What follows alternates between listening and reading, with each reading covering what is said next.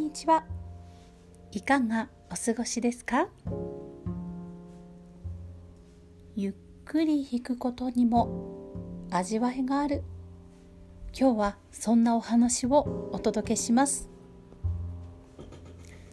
昨日帰られた宿のお客様のお話です。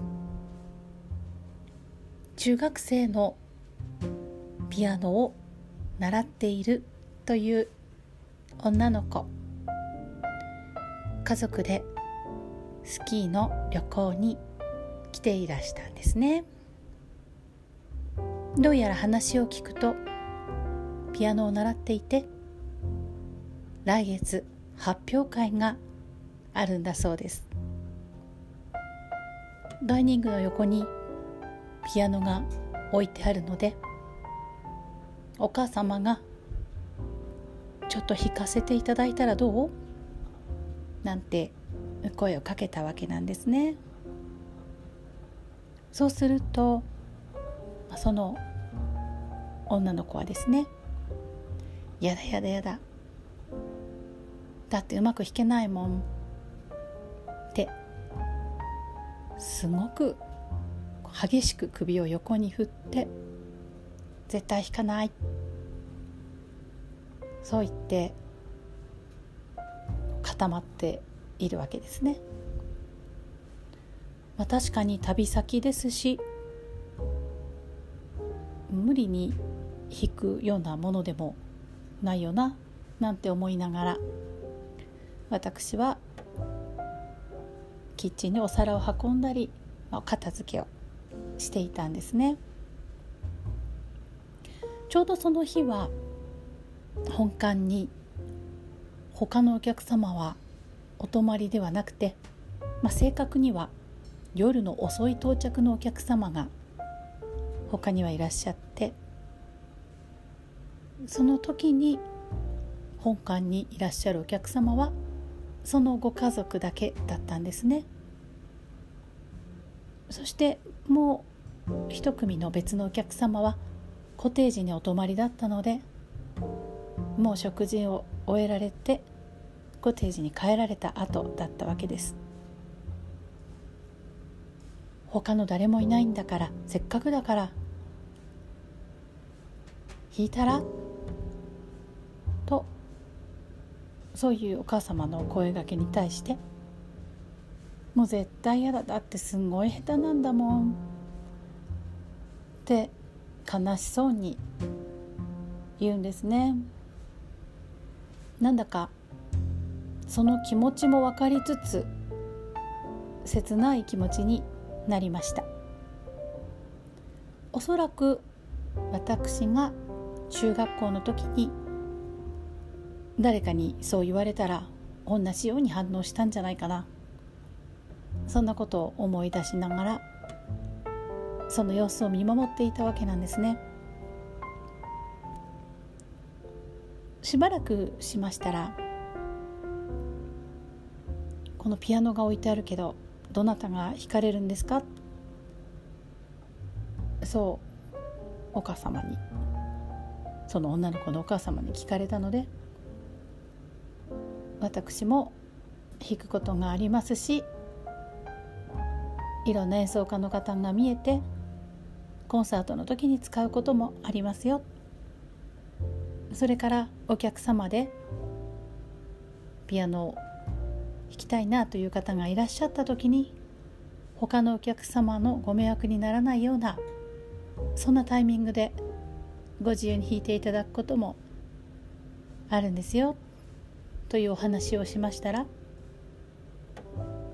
じゃあぜひ一曲弾いてくださいっておっしゃるわけですね。まあ、正直なところその固まってしまっている女の子そして何か一曲というリクエストこれどうしようかなって一瞬考えたわけなんですね。まあ、そこでその女の子にちょっと聞いてみたわけです発表会はどんな曲を弾く予定なんですか?」と聞きましたらベートーベンの作曲でエリーゼのためにこれを弾くと答えてくれたんですね。そうかエリーゼのためには弾くんだねたくさんもう練習したの？って聞いたら、まだゆっくりじゃないと弾けない。両手で弾くのが難しいっていうことのようなんですね。だったらちょっと一緒に遊ばない？って声をかけましてえー、遊ぶってどうやって遊ぶのうーん半分こして弾くとかどう？なんて言いながら。それもいいかも。いややだ嫌かも。なんて言いながらですね。この曲すごく綺麗だからのんびりとゆっくりと弾くのも面白いかもよ。なんて言ってお話をしながらじゃあ遊びながら連弾ね。付き合うよ。遊んでくれる？いいよ。みたいな。そんなノリで弾くことになったんですね。その中学生の女の子どっちがいいって聞いたら左手の方がいいな。まあそういうので私右手を受け持ち彼女は左手のパートを弾くことになりました。あまり早く弾けないのよ。っていうのでいやいやたっぷりゆっくり弾くのもいいんじゃない？ちょっと違う曲に聞こえるかもしれないよ。それはそれで今日はそういう気分の曲にしちゃおうかなんて言って弾き始めたわけです。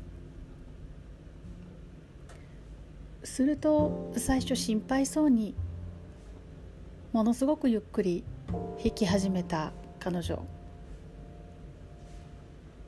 音がとても綺麗であ音楽大好きなんだろうなってすぐに思いました。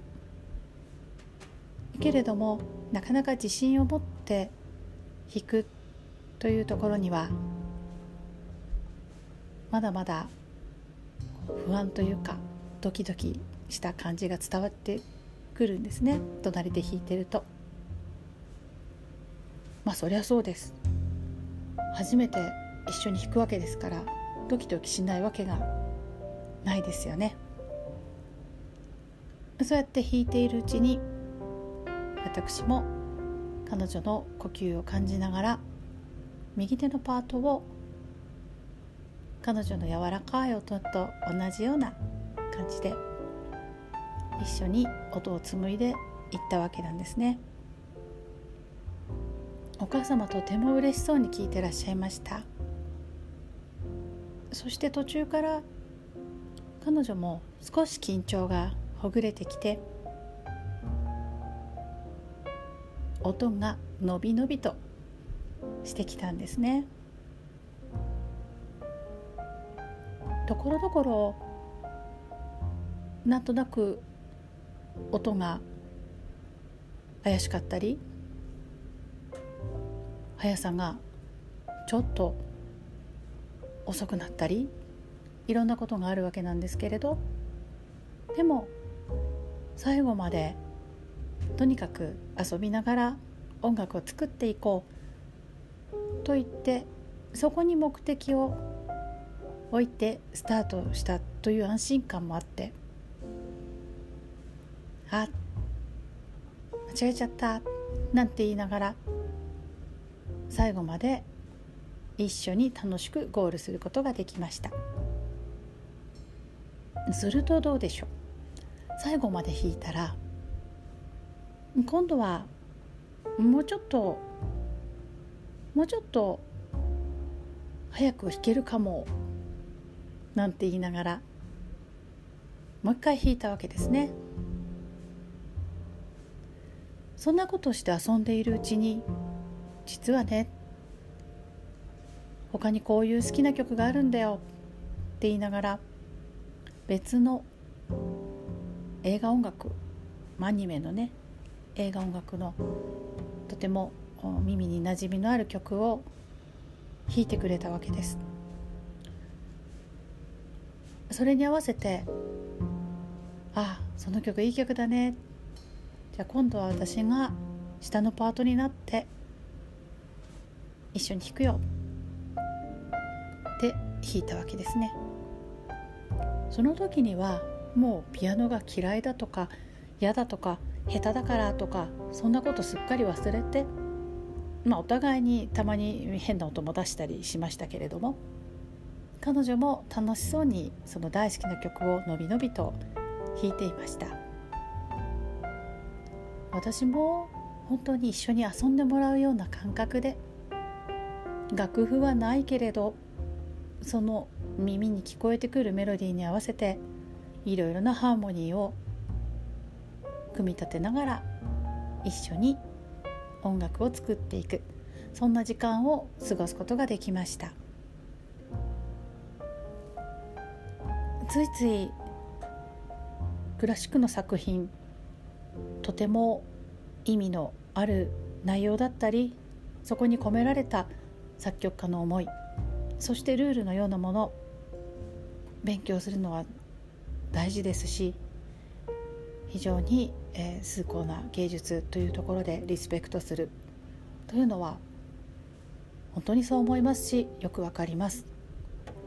ただそれに縛られて私はそう弾けないから嫌だなとかやりたくない怒られるなんて言ってピアノが嫌いになってしまうそんなお子さんが結構多いなというのは宿で接客をしているとよく感じることなんですね。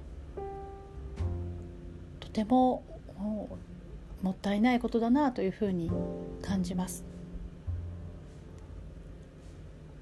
そういったクラシックの良さ音楽の素晴らしさを伝えようとしてその熱意のあまり